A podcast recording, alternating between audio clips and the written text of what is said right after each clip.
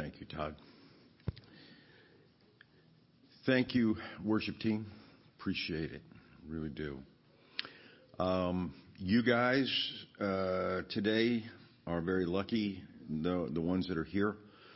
Uh, our, sound uh, engineer, Todd, or Rob, um, informed me that I've got to keep this under six hours. So. That's right. We ran out of videotape.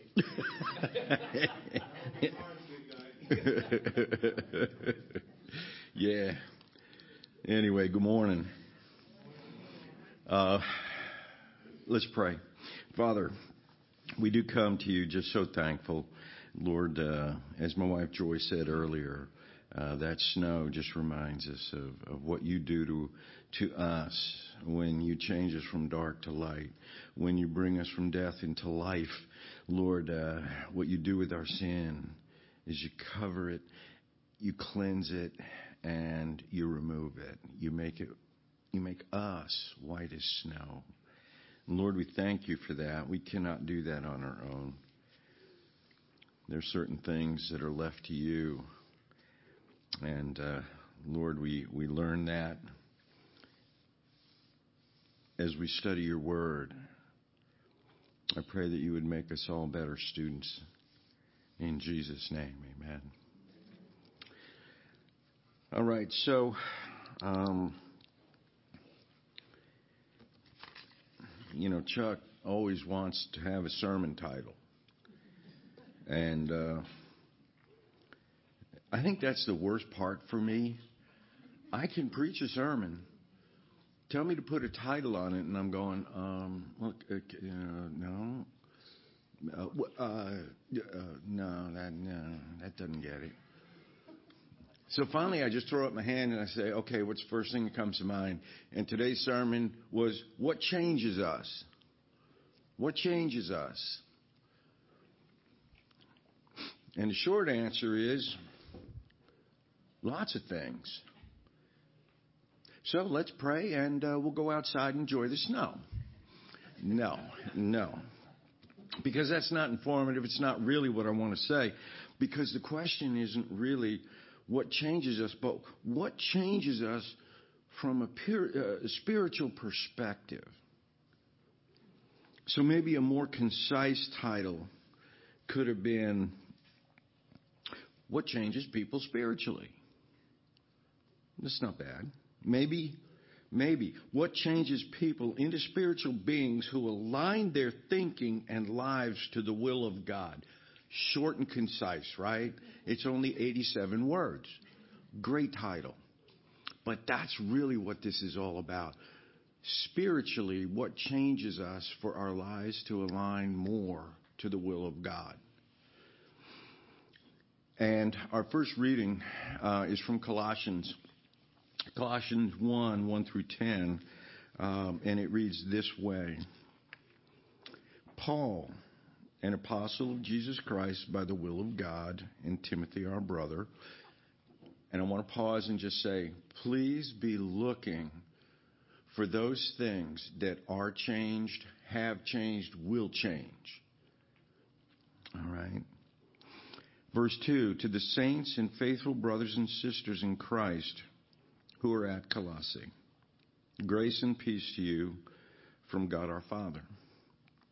We give thanks to God the Father of our Lord Jesus Christ, praying always for you, since we heard of your faith in Christ Jesus. Now I want to pause and say that's change number one that has taken place. It says, since we heard of your faith in Christ Jesus. That change from no faith in Christ to change in, in uh, faith in Christ, that's change number one. That's the most important. And he continues and said, The love which you have for all the saints. That love for all the saints is actually a demonstration of change. I don't know about you. I don't know how long you've been in church or different churches or whatever. But there are some people within the body of Christ that you or I might find a little difficult to love. And, you know, I kind of laugh because, I, you know, it's like, well, why do you think God put them there? Because He wants us to be better at loving. Scripture says it's easy to love the lovely. And within the body, there can be some real challenge to people loving one another. But it's all over the New Testament, especially. He continues, because of the hope reserved for you in heaven. That's a result of change number one taking place. Somebody came to faith. They now have a hope reserved for them in heaven. First Peter chapter one talks of the same thing. Of which you previously heard in the word of truth, the gospel. That's your change driver.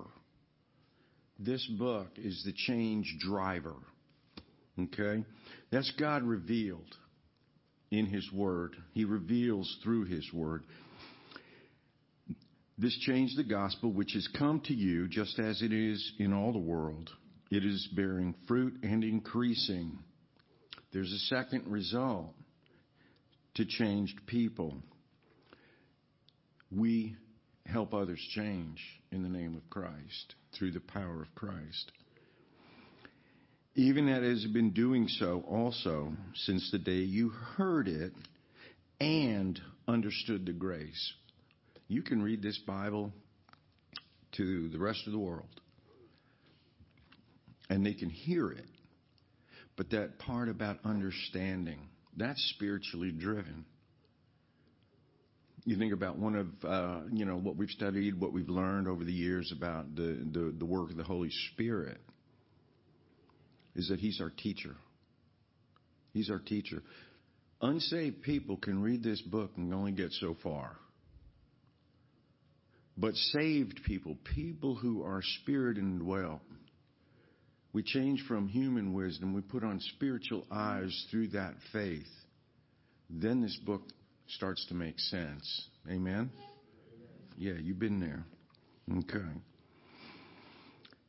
Um, let me finish that up. Just as you learned it from Epaphras, our beloved fellow bondservant, who is a faithful servant of Christ on our behalf and also informed you or informed us of your love in the Spirit. Again, talking about change.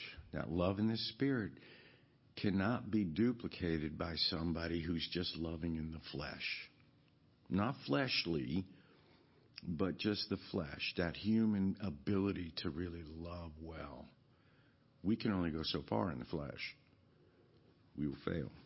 Verse 9 says this For this reason, for this reason goes back to Um, basically verse 3 we give thanks to god praying and so forth because of the hope reserved because that change number one took place.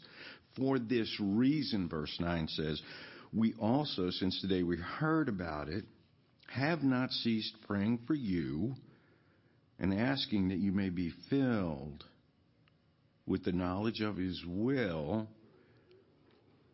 That's praying for future change just because you become saved doesn't mean that you aren't going to change over time. If any of you have been in the faith for more than 10 minutes, you understand what I'm talking about. Because you get saved, and yeah, I hope there's big change. You know, gave up this, put on that, and then you think, good, I'm done. No, baby, you've only just begun. Amen? Amen. All right? But it's exciting. But I think it's misleading to say, you know, you're saved, you're done. No, you're not. No, you're not. Just the beginning of the journey. And that's okay. Asking that you may be filled with his knowledge of his will in all spiritual wisdom to please him in all respects, bearing fruit in every good work in all spiritual wisdom, understanding, so that you will, excuse me, I, I really blew that one. I'll blame it on Chuck because his eyes are bad. Mine must be too because of the pulpit. All right. Yeah, let me start that over again. Okay, that you may be filled with the knowledge of his will in all spiritual wisdom and understanding. So that the result is when we start to walk and understand and have this spiritual wisdom and understanding, you know, we're steeping in it, we're stewing in it, we're growing from it. So that the result of that is that we will walk in a manner worthy. That's future change of the Lord to please Him in all respects, in a manner worthy of the Lord.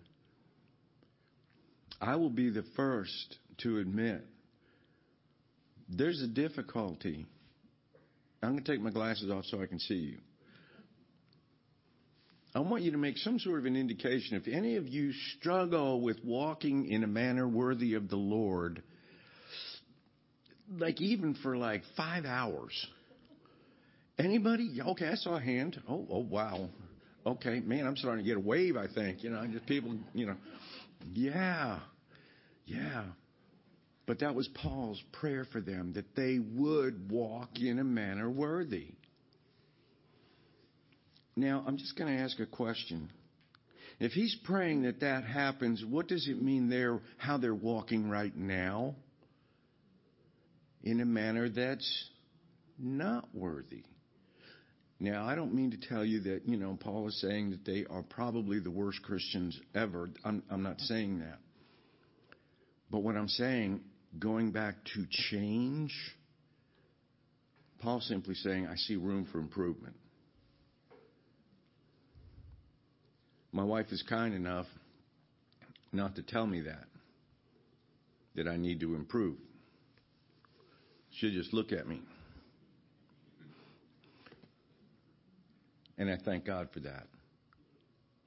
Because, see, that's what the Bible tells us we're supposed to do with one another about spurring each other on to faith and good deeds, uplifting one another, bearing one another's burdens, and so forth. We are here to be here for each other, not for ourselves. We need to change that. That's spiritual wisdom and understanding. Uh, um, what do we have up here? Oh no, forgot. No, no, not that one. Okay, let me keep writing, reading here. Okay, um, that you will, uh, in all spiritual wisdom and understanding, so that you walk in a manner worthy of the Lord, to please Him in all respects, bearing fruit in every good work. Don't settle for some. Let's go for every good work.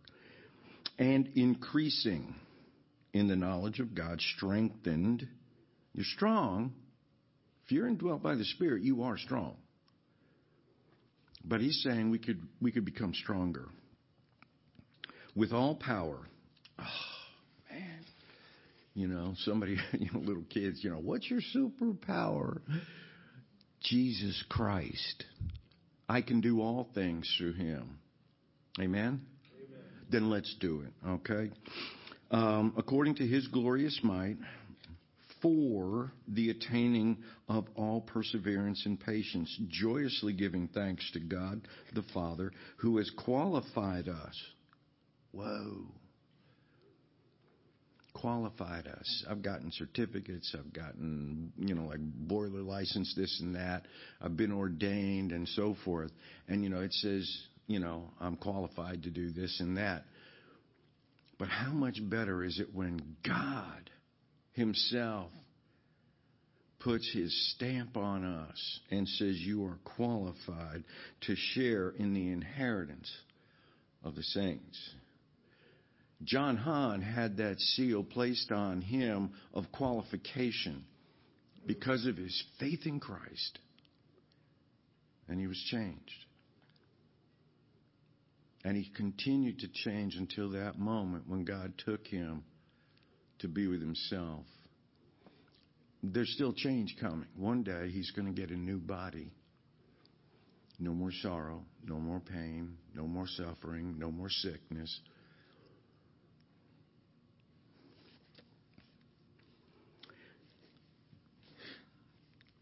I just want to say this that in this passage we can note that there are several aspects. I hope you saw that when it comes to spiritual change. I was originally led to verse 9. It was, you know, rather obvious uh, for this reason, since you were, you know, heard about it and so forth, that you may be filled with the knowledge of His will and so forth. I was led there, but because of the way I was taught uh, in Bible college, um, and for you young students, maybe some of you are still at Bible college. When I was in school, we did have paper. We didn't use slate or any of that. But the way we were taught, the way we were taught is that when you read something, read the context. Okay? Because it's crucial. So what did I do? I read verse 9 and I kept going backward, maybe forward. But I studied those verses and then I began to see that change has stages and phases. So, let's talk about some of the more important things we should take note of when it comes to change.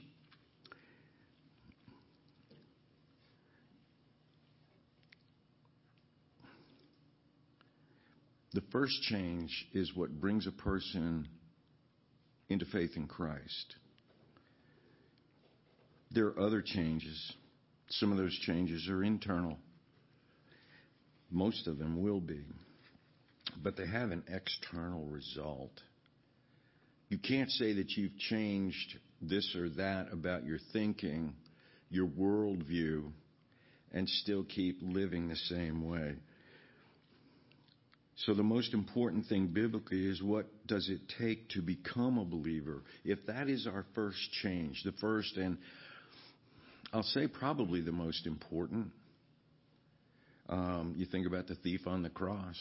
He went and saw himself for who he was, a sinner. He saw Jesus for who he was, the Savior.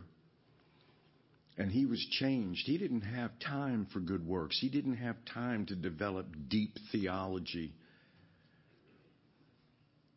Jesus said, But today, you'll be with me in paradise.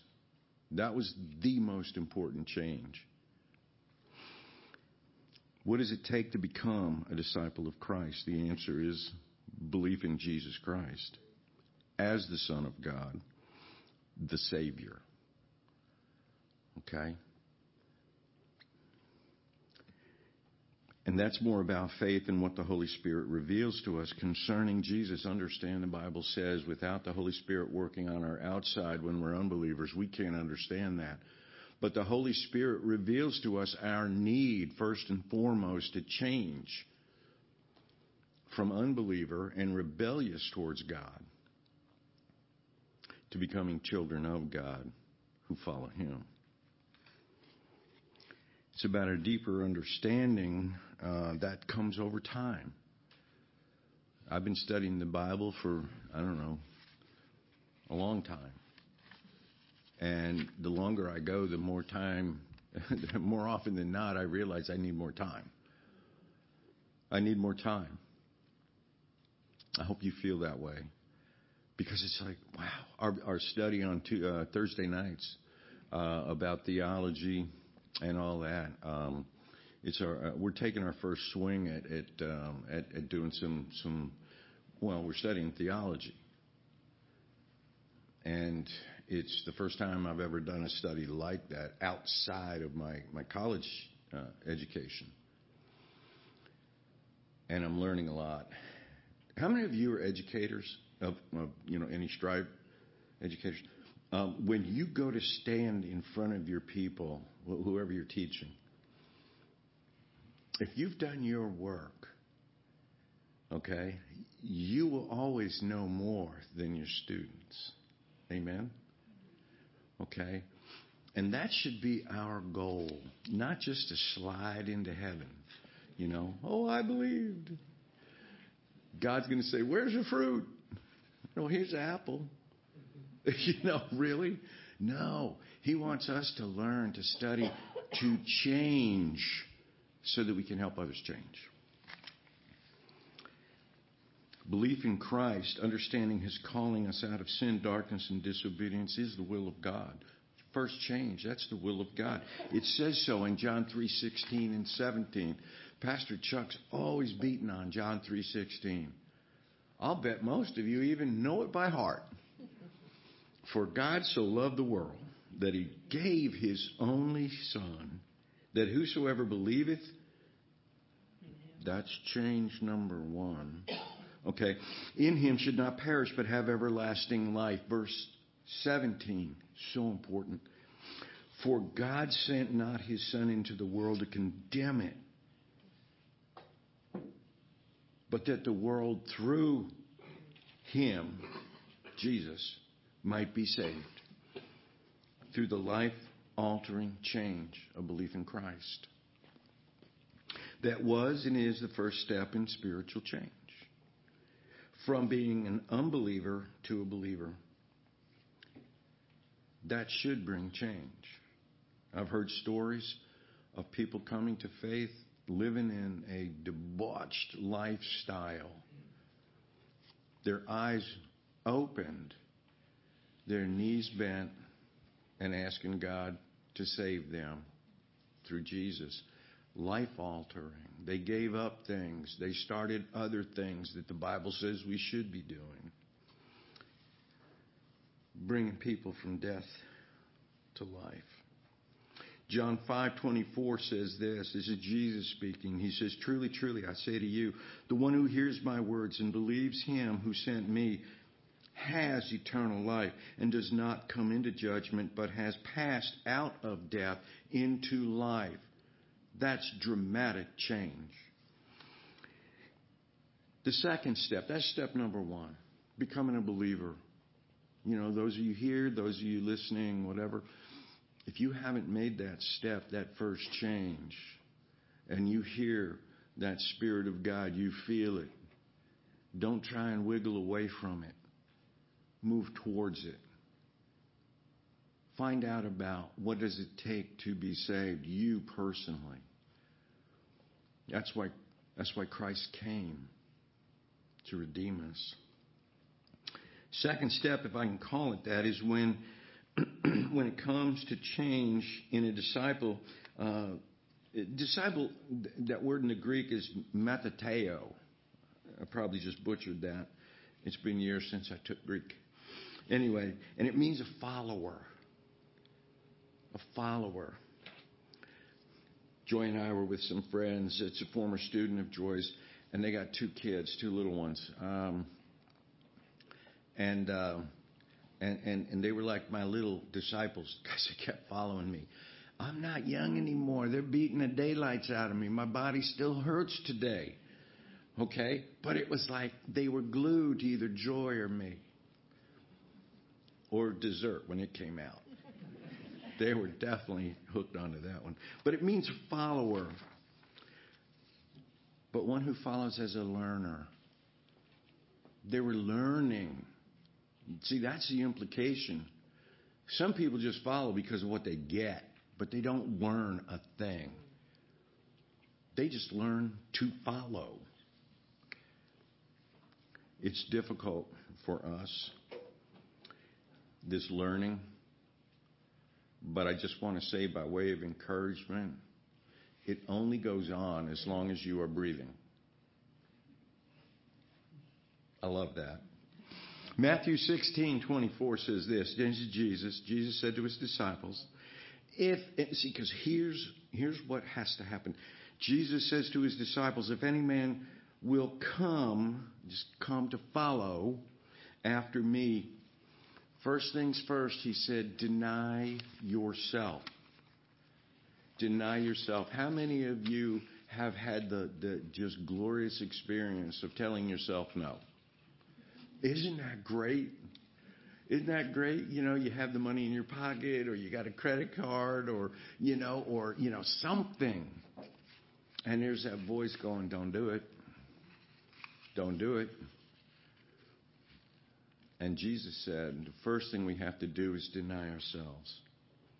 First principle. What it means is to lose all interest in our own self interest. That's the stuff that motivates us in the flesh, not fleshly. I'm not talking about the sin and all that. I'm just talking about what motivates us in the flesh. Okay? I don't have enough. If I go to an airport, you know, Joy and I used to go to airports. I would drag her, and uh, you know, I love airplanes. Old airplanes, coolest thing. And if I had a pocket full of money, it would have been so difficult, you know, to go. Hey, Joy, you know, I uh, I would be so fulfilled. okay, I think God kept me from having that kind of money. Um, but it's about denying yourself, disconnecting, as it were, from this world. Now, let me explain that. It doesn't mean we leave our families. It doesn't mean we quit our jobs. Even if you just want to say, but I'm sure God's telling me I got to quit. don't, don't do it. Don't do it until you're sure. But it means that all those things become second. Some people, their job is everything. I know because I've counseled with the rest of the family. And they say, you know, they're off doing their thing, and, and I don't have a second parent, or I don't have my spouse. They're too busy at work or in their office. Those have to become second to following Christ and his commands. When you change from that to letting Christ lead you, that's change. That's change that people will recognize. You'll probably freak them right out. You know, what did you do with so and so? Because you look like them, but you don't act like them anymore. And you can tell them that's because I found Jesus Christ as Lord, not just Savior. So all that kind of change, piece of cake, should take you about, well, Sunday, probably by this evening. By the time the Super Bowl gets on, you should be changed, just like Christ. Yes, we, not really. Okay. Just kidding. Step three, again, this is not, you know, definitive or anything like that, but I'm just breaking it down. We went through two. This is number three. Third step. And this one deals with the change of your mindset. Your mindset. I know when I started Bible college, this is many, many, many, many years ago. Um, one of the courses I took was a correspondence course on uh, cassette tape. And uh, they were little rectangular things and had little wheels in them. Okay. this little brown tape. And, and the cassette player would eat them. Yeah, you remember that, don't you? But the one was on um, studying the life of Christ, the four Gospels. And the instructor, so wise, said, at the very beginning, before the beginning. This is like the prelude. He said, Take your preconceptions and put them in a box and put them in your closet. Let it speak for itself. Let it speak for itself. Matthew 18:3 says this, and this is when when Jesus um, I, I wish I, I wish I had video of this when Jesus t- took the little guy out of the crowd and he used him for an example.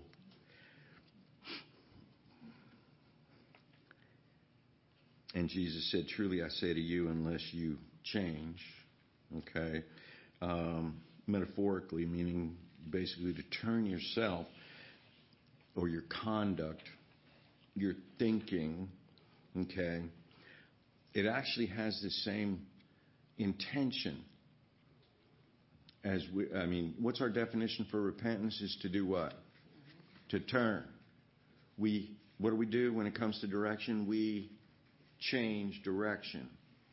We change. And that's what this is talking about. Unless you change direction. Little kids, um, typically, not always, they kind of believe you and they listen to you. Now today, kids are getting you know out of control. What's wrong with those kids? What I'm trying to say is that you know kids typically when they see me, especially when it's like October, November, even into early December, and my beard is longer, they will listen. You know? Give me your name. I've got two lists here. I want to see which one you're on. And they're like, yes, sir. You know? they want to change. They need to change. But here, here, I just want to say this. This idea of becoming as a child, a well disciplined child, a well healed child will listen. We need to become like little kids who go, Yes, sir. When Jesus called that kid out of the crowd, I would imagine the little kid maybe looked at mom or dad or whatever, but I know he came. It says so here that he came. He listened. And that's really what our life should look like.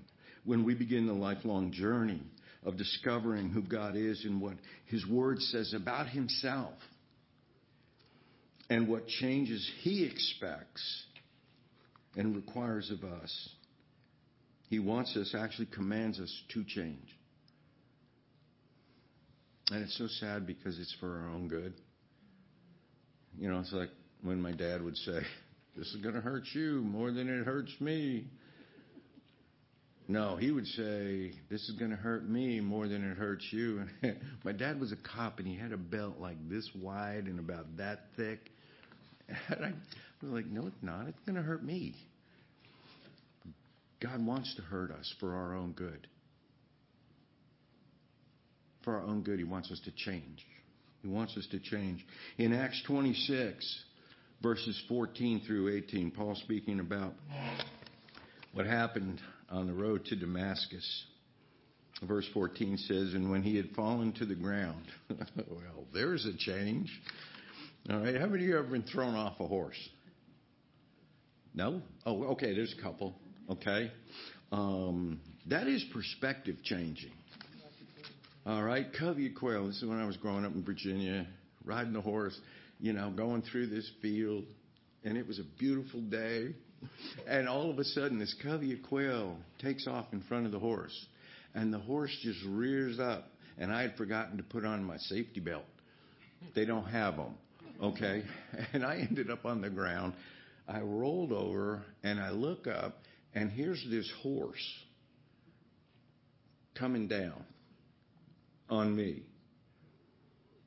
Thank God back then I could move quickly.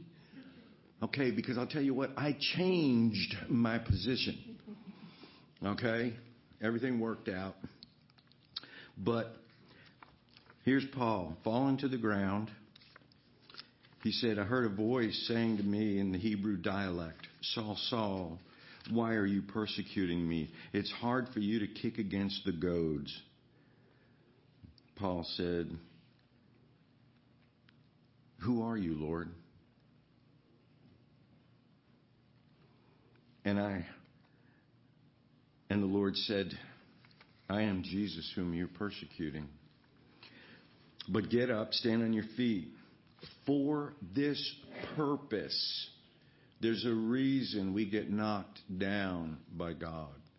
It's not to destroy us, it's for us to change perspective. He said, I have appeared to you to appoint you as a servant and a witness not only to the things to which you have seen me, but also the things in which I will appear to you. Jesus telling Saul, Paul, to expect more change. Expect it. It's not a bad thing. God wants us to change to be his child, but he wants us to be productive children for the kingdom into which he called us. Stand on your feet. I got a purpose. Verse 17 rescuing you from the Jewish people and from the Gentiles to whom I am sending you, to open their eyes. Hmm. So that they may turn, again, this idea of repentant change, that initial step from darkness into light, from the power of Satan to God, and they may receive forgiveness of sin and an inheritance among those who have been sanctified by faith in me. That's verse 18. Jesus changed Saul into Paul because that change was God's will and not just for Paul. Not just for Paul.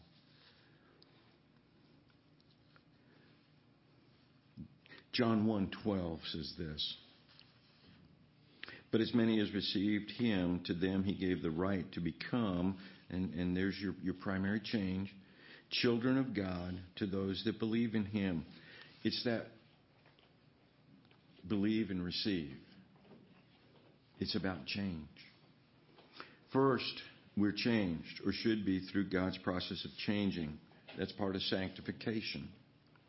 The very reason is so that by our having been changed, we might, by our own personal, internal spiritual change, focusing on Christ and pleasing Him, doing all that He commands, can lead others to the God who changes people from the inside forever.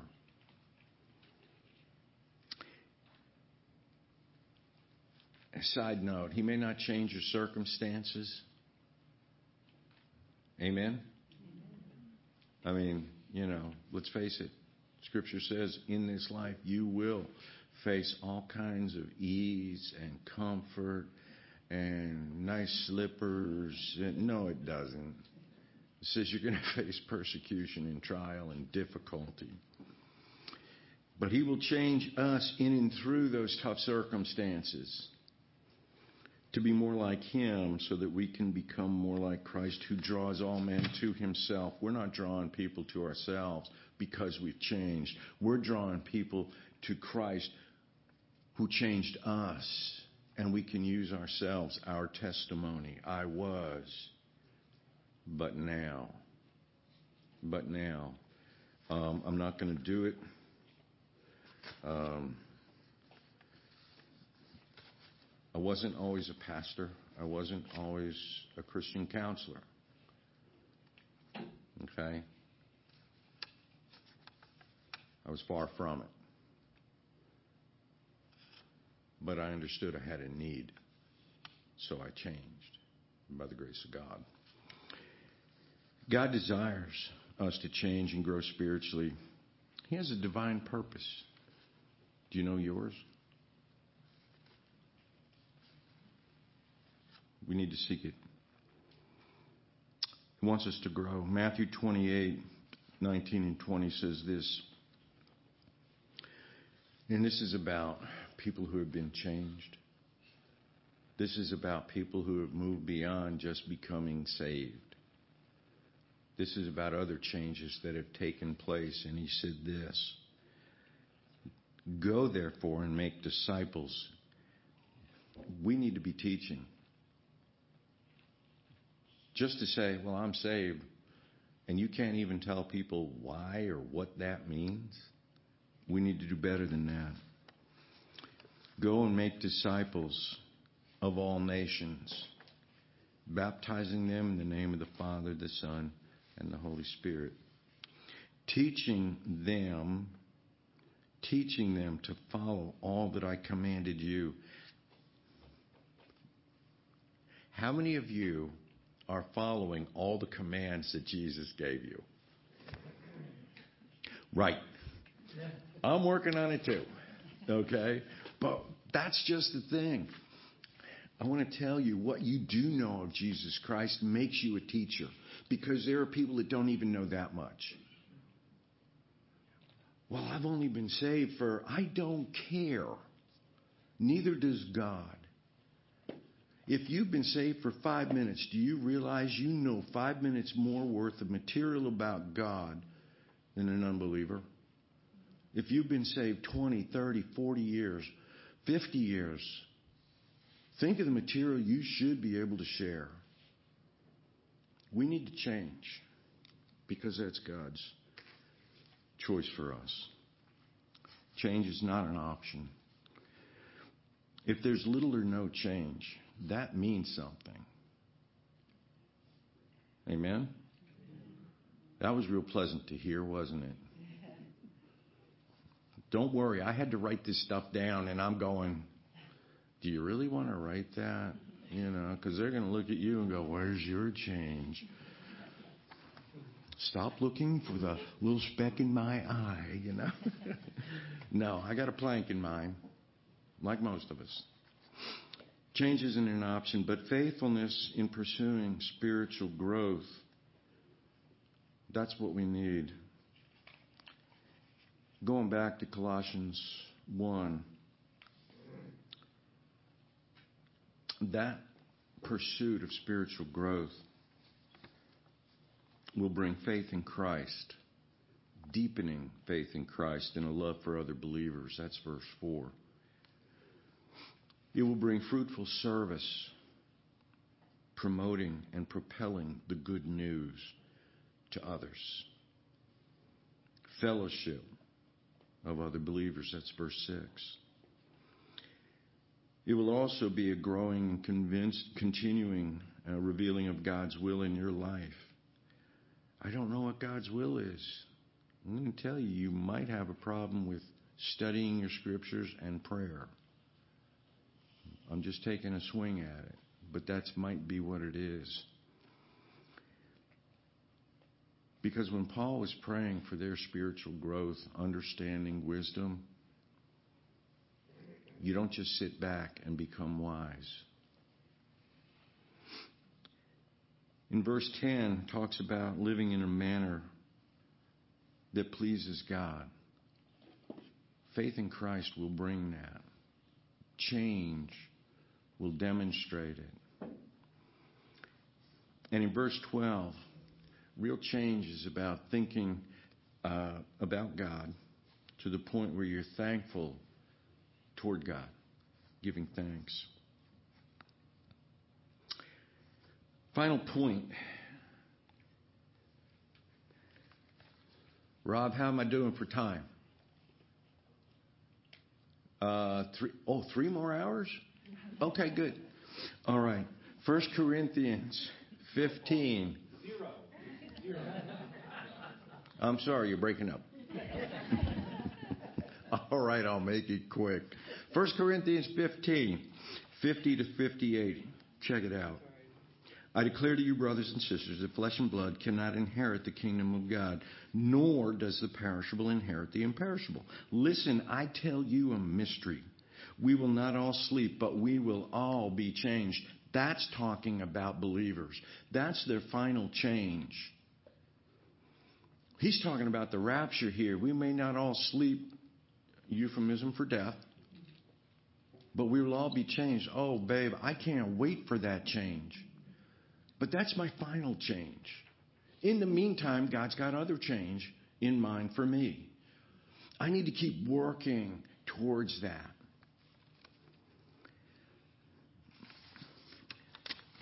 I said at the beginning that John Hahn experienced nearly his final change. The only thing that's waiting for him is when he receives that new body.